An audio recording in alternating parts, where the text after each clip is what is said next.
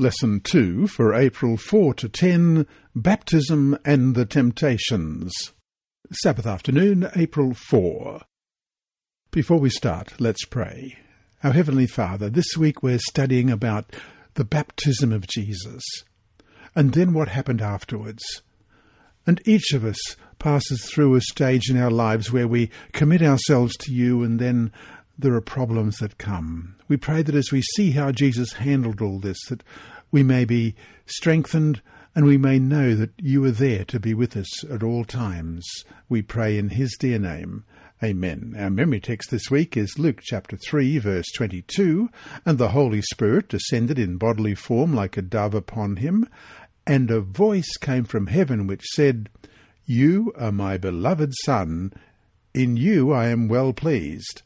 Let's read that again. Luke chapter three, verse twenty-two. "And the Holy Spirit descended in bodily form like a dove upon him, and a voice came from heaven which said, 'You are my beloved Son, in you I am well pleased.'" As we saw last week, Luke provides a list of great historical dignitaries to, we believe, help show that his account of history and John is as real and as historical as these powerful men. But there's another important reason to mention these mighty men of power and influence. It is to contrast them with the humble man of the wilderness, John the Baptist, God's chosen messenger, who was to prepare the way for the most significant event in all human history so far, the coming of Jesus, the world's Redeemer. How interesting that God chose not one of the world's great men to herald the Messiah, but one of the lowliest ones instead. Scholars put all these historic personalities together and give us a date close to A D twenty-seven or twenty-eight for the start of the ministry of John the Baptist and Jesus.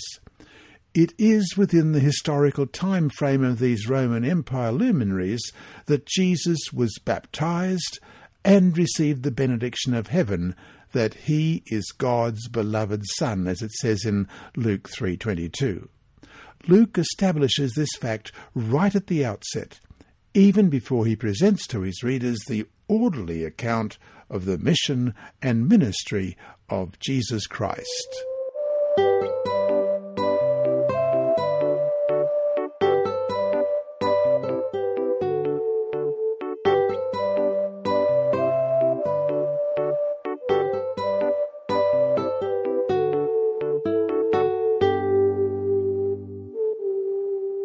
Sunday, April fifth, Prepare the Way of the Lord. In Luke chapter three, John appears in his unique and crucial role in salvation history. Whatever else one could say about John's preaching, he was not sugarcoating his words in order to please the crowd. Question. Read Luke chapter three, verses one through to fourteen. His words are filled with important truths, not just for those within earshot, but for all of us. What points in particular can you take from what John is saying here? Luke chapter three, beginning at verse one. "Now in the fifteenth year of the reign of Tiberius Caesar, Pontius Pilate being governor of Judea, Herod being tetrarch of Galilee, his brother Philip tetrarch of Ituria and the region of Trachonitis, and Lysanias tetrarch of Abilene, while Annas and Caiaphas were high priests, the word of God came to John the son of Zacharias in the wilderness. And he went into all the region around Jordan, preaching a baptism of repentance for the remission of sins, as it is written in the book of the words of Isaiah the prophet, saying, 'The voice of one crying in the wilderness, prepare the way of the Lord, make his paths straight, every valley shall be filled, and every mountain and hill brought low. The crooked places shall be made straight, and the rough ways smooth, and all flesh shall see the salvation of God.' Then he said to the multitudes that came out to be baptized by him, 'Brood of vipers, who warned you to flee from the wrath to come? Therefore bear fruits worthy of repentance, and do not begin to say to yourselves, "We have Abraham as our father." For I say to you, that God is able to raise up children to Abraham from these stones, and even now the axe is laid to the root of the trees. Therefore, every tree which does not bear good fruit is cut down and thrown into the fire. So the people asked him, saying, What shall we do then? He answered and said to them, He who has two tunics, let him give to him who has none, and he who has food, let him do likewise. Then tax collectors also came to be baptized, and said to him, Teacher, what shall we do? And he said to them, Collect no more than what is appointed for you. Likewise the soldiers asked him, saying, And what shall we do? So he said to them, Do not intimidate anyone or accuse falsely, and be content with your wages. Repentance is not just a theoretical notion. It is a way of life. The word comes from the Greek metanoia, which means a change of mind, and this leads to a new life. To baptize means to dip or immerse fully in water. Immersion has a profound meaning. Even before the time of John, the Jews had attached meaning to baptism by immersion. It was a common practice when Gentile proselytes chose to join the Jewish faith. In inviting Jews to be baptized, John the Baptist was setting forth a new principle. Baptism is an occasion to publicly renounce one's old sinful ways and to prepare oneself for the coming of the Messiah. John the Baptist thus introduced a symbolic act of renunciation of sin and consecration to a new way of life as citizens of the Messianic kingdom, which was about to be inaugurated. John was quick to add that he was baptizing only with water, for the one who was to follow him, as it says in Luke three sixteen, will baptize you with the Holy Spirit and fire. Thus a crucial point is made. Baptism as an act of immersion in water is only an outer symbol of an inward change, a change that would eventually be sealed by the baptism of the Holy Spirit. And so to finish today, read Romans chapter six, verses one to six. What shall we say then? Shall we continue in sin that grace may abound? Certainly not. How shall we who died to sin live any longer in it? Or do you not know that as many of us as were baptized into Christ Jesus were baptized into his death? Therefore we were buried with him through baptism into death, that just as Christ was raised from the dead by the glory of the Father, even so we also should walk in newness of life. But if we have been united together in the likeness of his death, certainly we also shall be in the likeness of his resurrection, knowing this, that our old man was crucified with him, that the body of sin might be done away with, that we should no longer be slaves of sin. What spiritual lessons is the Apostle Paul drawing out of the act of baptism? Note the comparison he makes between the act of immersion and rising out of the water with dying to sin and living for righteousness. How have you experienced the reality of this new life in Christ?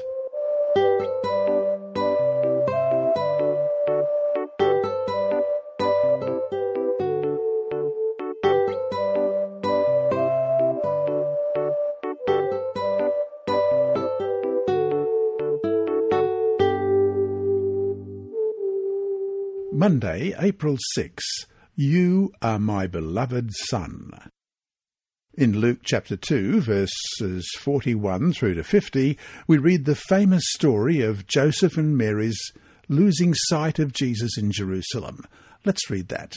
Luke chapter two, verse forty-one. His parents went to Jerusalem every year at the feast of the Passover, and when he was twelve years old, they went up to Jerusalem according to the custom of the feast. When they had finished the days, as they returned, the boy Jesus lingered behind in Jerusalem, and Joseph and his mother did not know it. But supposing him to have been in the company, they went a day's journey and sought him among their relatives and acquaintances.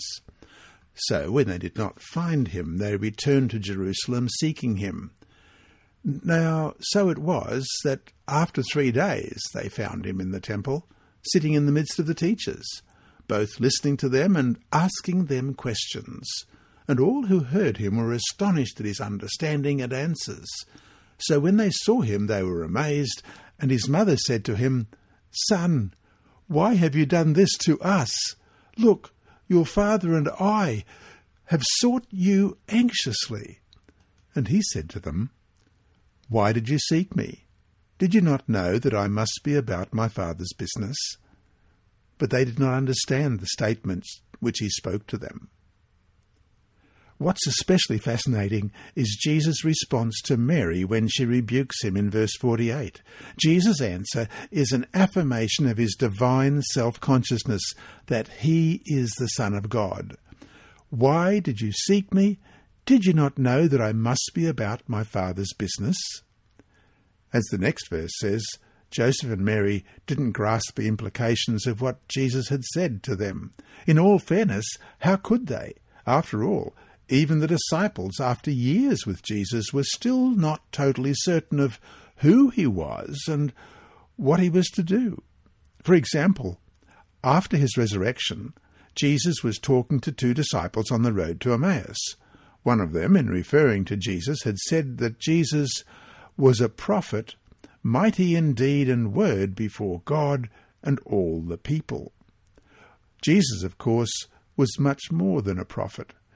Even then, they still didn't grasp who he was and what he had come to do. Question. Read Matthew chapter three, verses thirteen to seventeen. John chapter one, verses twenty-nine to thirty-four. And Luke chapter three, verses twenty-one to twenty-two.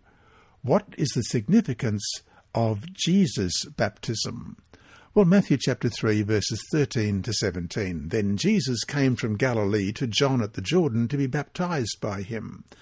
And John tried to prevent him, saying, "I need to be baptized by you, and are you coming to me?" But Jesus answered and said to him, "Permit it to be so now, for thus it is fitting for us to fulfill all righteousness." Then he allowed him. When he had been baptized, Jesus came up immediately from the water, and behold, the heavens were opened to him, and he saw the Spirit of God descending like a dove, and alighting upon him. And suddenly a voice came from heaven, saying, "This is my beloved Son, in whom I am well pleased." And in John chapter one, beginning at verse twenty-nine. The next day John saw Jesus coming toward him and said, "Behold, the Lamb of God who takes away the sin of the world. This is he of whom I said, 'After me comes a man who is preferred before me, for he was before me.' I did not know him, but that he should be revealed to Israel. Therefore I came baptizing with water." And John bore witness, saying, "I saw the Spirit descending from heaven like a dove, and he remained upon him. I did not know him, but he who sent me to baptize with water said to me, 'Upon whom you see the Spirit descending and remaining on him, this is he who baptizes with the Holy Spirit.' And I have seen and testified that this is the Son of God." And Luke chapter three, verses twenty-one and twenty-two. When all the people were baptized, it came to pass that Jesus also was baptized. And while he prayed, the heaven was opened, and the Holy Spirit descended in bodily form like a dove upon him. And a voice came from heaven which said, "You are my beloved Son, in you I am well pleased." At his baptism, heaven attested that Jesus is the Son of God. Jesus sought baptism not because he needed it as part of a post-repentance process, but to set an example for others. That's what we read in Matthew chapter three. Three important factors stand out concerning the baptism of Jesus. One, the Baptist proclamation, "Behold, the Lamb of God who takes away the sin of the world," in John chapter one, twenty-nine. Two, the Holy Spirit's anointing him for his mission ahead, and three, the heavenly proclamation that Jesus is the Son of God, in whom the Father is well pleased. So to finish today, think about it. The spotless Son of God, the Creator of the cosmos, was baptized by a mere human being, all part of the plan of salvation. How should this amazing condescension on his part help us to be willing to humble ourselves whenever the occasion warrants it?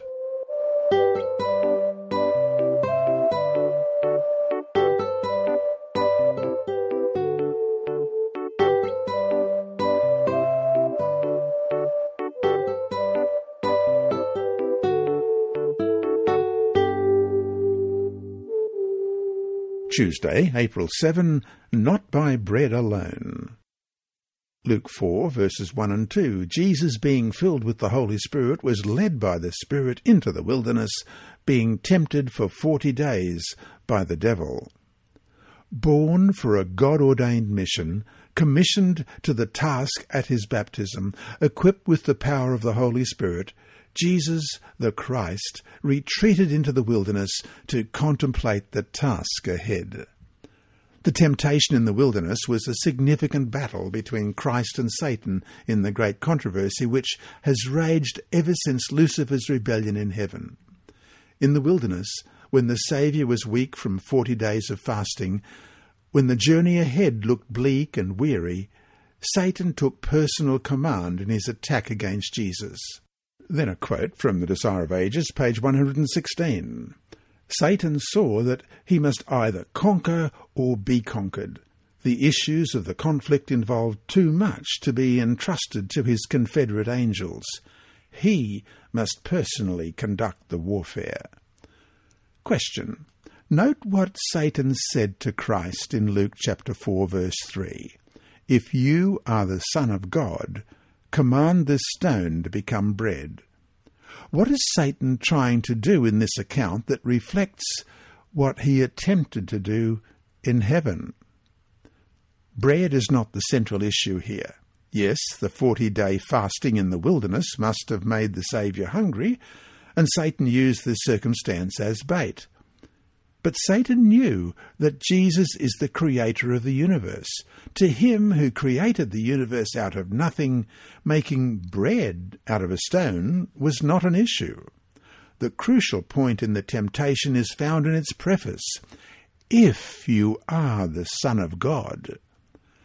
Only forty days before, the voice from heaven attested that Jesus was indeed the Son of God.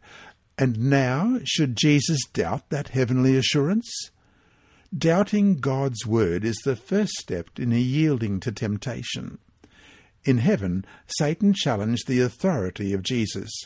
He does so here as well, even if in a much more subtle manner than he tried in heaven. So to finish today, how can you learn not to succumb to Satan's attempts to get you, as he tries with all of us, to doubt God's promises?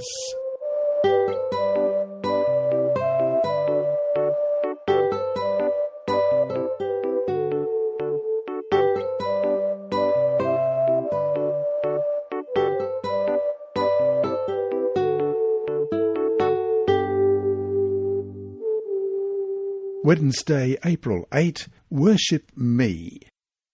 Read Luke chapter four, verses five to eight.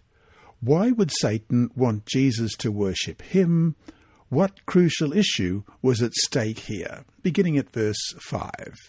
Then the devil, taking him up on a high mountain, showed him all the kingdoms of the world in a moment of time. And the devil said to him, All this authority I will give you, and their glory, for this has been delivered to me, and I give it to whomever I wish. Therefore, if you will worship before me, all will be yours. And Jesus answered and said to him, Get behind me, Satan, for it is written, You shall worship the Lord your God, and him only you shall serve. Worship is the sole prerogative of God. It is the one factor that forever separates the creatures from the Creator. One of the issues in Lucifer's rebellion against God in heaven is that of worship. Lucifer's ambition was well summarized by Isaiah fourteen, verses thirteen and fourteen. For you have said in your heart, I will ascend into heaven, I will exalt my throne above the stars of God. I will also sit on the mount of the congregation, on the farthest sides of the north. I will ascend above the heights of the clouds. I will be like the Most High. To ascend to heaven, to exalt his throne above the stars of heaven, to be like the Most High. It was an attempt to usurp the authority that belongs only to the Creator and never to any creature, no matter how exalted. In this context, we can better understand what is happening in this temptation. When Jesus was about to set out on his mission to redeem the world back to God's ownership and authority, Satan took him to the top of a mountain, provided a panoramic view of all the kingdoms, and offered them to him for a simple act. Luke four, verse seven, If you will worship before me, all will be yours. Satan was trying to divert Christ's perspective from his divine priority and to entice him with pomp and glory for no greater price than just a bow. He was trying to get here, again, the authority and worship that he failed to get in heaven. Notice how Christ dismissed the tempter with utter contempt. Get behind me, Satan. That's verse eight. Worship and the service that goes with it belong to the Creator God alone. Here again, the word of the Lord comes to his help. Did not inspiration say through Moses in Deuteronomy chapter six, Hear, O Israel, the Lord our God, the Lord is one. You shall love the Lord your God, you shall fear the Lord your God, and serve him. Absolutely resolving to follow God in faith and obedience is the ultimate answer to Satan's lies and tricks. And so to finish today, any of us can face temptations to compromise our faith, even in small ways. Your job, your passing of a university examination, your promotion, demands a compromise in regard to Sabbath. At what point can you make a deal? When, if ever, is the price right?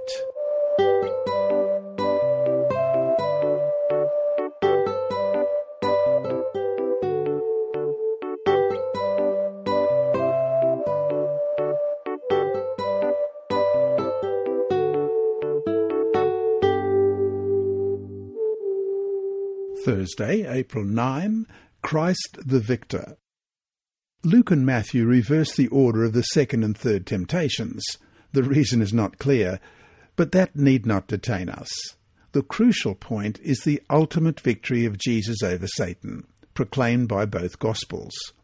The significant factor that emerges from study of the temptations is that Jesus Christ is a real person, tempted as we are, but without sin, as it says in Hebrews four fifteen. With victory in each of the temptations, with his triumph over Satan, with the word of God in his mouth, and connected with heaven's powerhouse through prayer, Jesus emerges to proclaim the kingdom of God and to inaugurate the messianic age. Question. Read Luke chapter four, verses nine to thirteen, and Matthew chapter four, verses five to seven. In the first two temptations, Jesus used the Scripture to overcome Satan's enticements. Now, in the third, Satan does the same and quotes the Scripture to test whether Jesus really takes the Word of God seriously. What is happening here, and how does Jesus respond? Well, first of all, Luke chapter four, beginning at verse nine. Then he brought him to Jerusalem, set him on the pinnacle of the temple, and said to him, If you are the Son of God, throw yourself down from here, for it is written, He shall give his angels charge over you, to keep you, and in their hands they shall bear you up, lest you dash your foot against a stone. And Jesus answered and said to him, It has been said, You shall not tempt the Lord your God. Now, when the devil had ended his every temptation, he departed from him until an opportune time. And then Matthew chapter four, beginning at verse five. Then the devil took him up into the holy city, set him on the pinnacle of the temple, and said to him, "If you are the Son of God, throw yourself down, for it is written, He shall give His angels charge over you, and in their hands they shall bear you up, lest you dash your foot against a stone." Jesus said to him, "It is written again, You shall not tempt the Lord your God." Satan takes Jesus to the pinnacle of the temple in Jerusalem, the most sacred place in Jewish history. The city of Zion, the temple where God dwells among his people, becomes the avenue for Satan's confrontation with Jesus. "If you are the Son of God," is once again the preface. Watch what Satan says. If God is indeed your Father, and if your mission is indeed at his bidding, throw yourself down from the pinnacle. Surely, if all that is true, God will not let you get hurt. He then quotes Scripture, "He shall give his angels charge over you to keep you." Satan knows the Scripture, but it misinterprets it. His tactic is to lead Jesus to put God to the test. God has indeed promised the protection of his angels, but only within the context of doing his will, such as in the case of Daniel and his companions.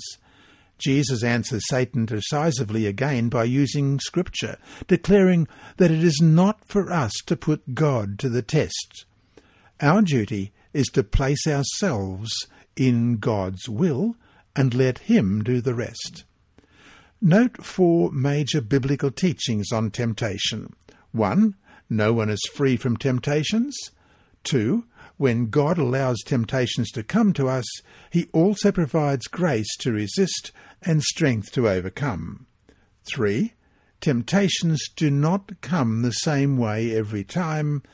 And four, no one is tempted beyond his or her strength to bear, as we read in First Corinthians chapter ten, verse thirteen, "No temptation has overtaken you except such as is common to man. But God is faithful, who will not allow you to be tempted beyond what you are able, but with the temptation will also make the way of escape, that you may be able to bear it."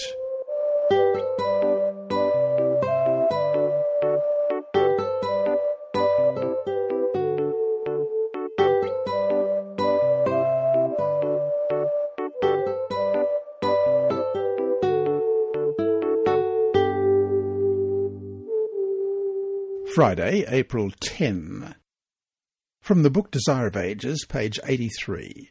If Joseph and Mary had stayed their minds upon God by meditation and prayer, they would have realized the sacredness of their trust and would not have lost sight of Jesus.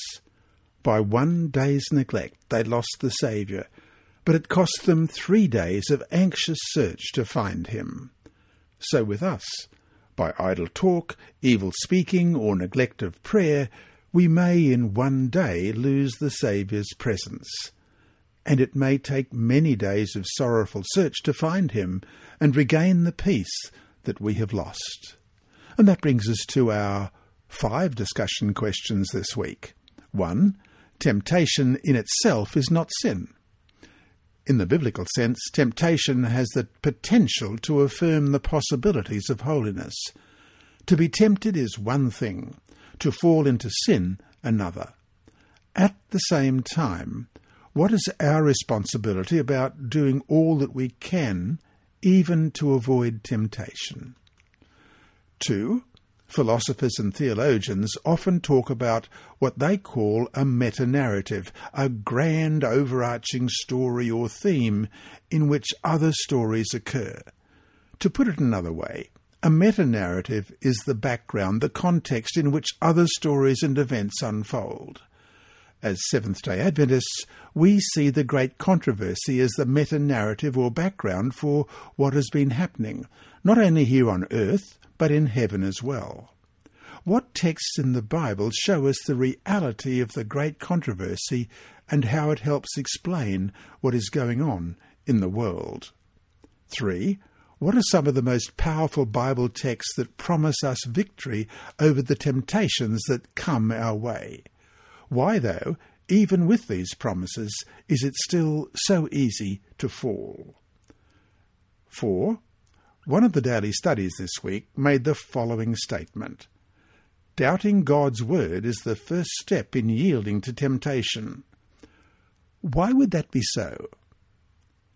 And five. In what ways can idolatry be much more subtle than bowing down and worshipping something other than the Lord? And before we leave today, tomorrow, this Sabbath, I hope to be attending the English-speaking church in Kaohsiung in Taiwan. If anyone from there is listening to this, expect me to turn up.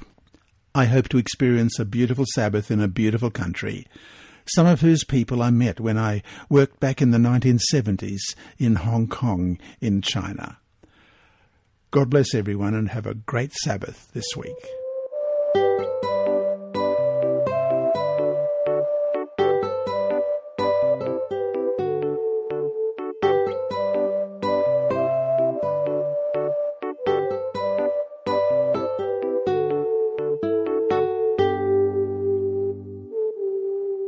Inside Story.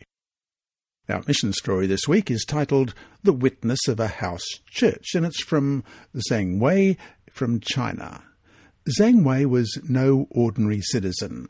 He had served faithfully in the Chinese army, and as a well-respected individual, he served as mayor of his village.